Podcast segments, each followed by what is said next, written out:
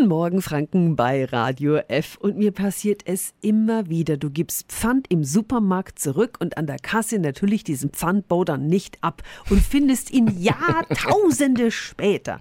Kann ich den dann immer noch abgeben? Unser Wikipedia räumt diese Woche mit Supermarktmythen auf. Radio F. Jetzt Tipps für ganz Franken.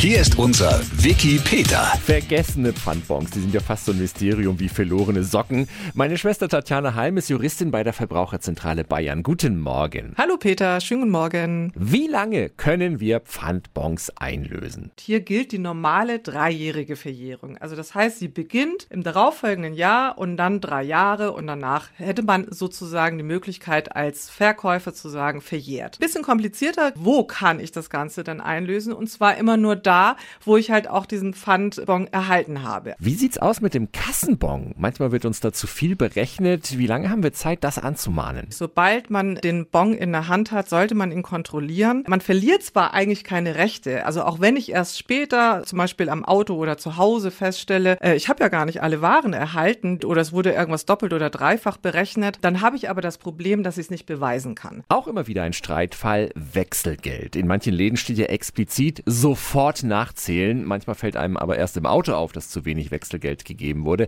Habe ich da noch eine Chance? Ja, das ist äh, der klassische Fall von Recht haben und Recht bekommen. Also das heißt, dass man dann sein Recht auch durchsetzen kann, dass man wirklich das Wechselgeld bekommt. Das ist vielleicht ein Versuch wert, aber wenn man es nicht beweisen kann, ist es selten mit Erfolg gekrönt. Vielen Dank an Tatjana Halm von der Verbraucherzentrale Bayern. Morgen geht es um verdorbene Ware und die Frage, kann ich die einfach wieder so zurückgeben? Tipps für ganz Franken von unserem Wiki Peter. Täglich neu in Guten Morgen Franken um 10 nach 9. Radio F. F.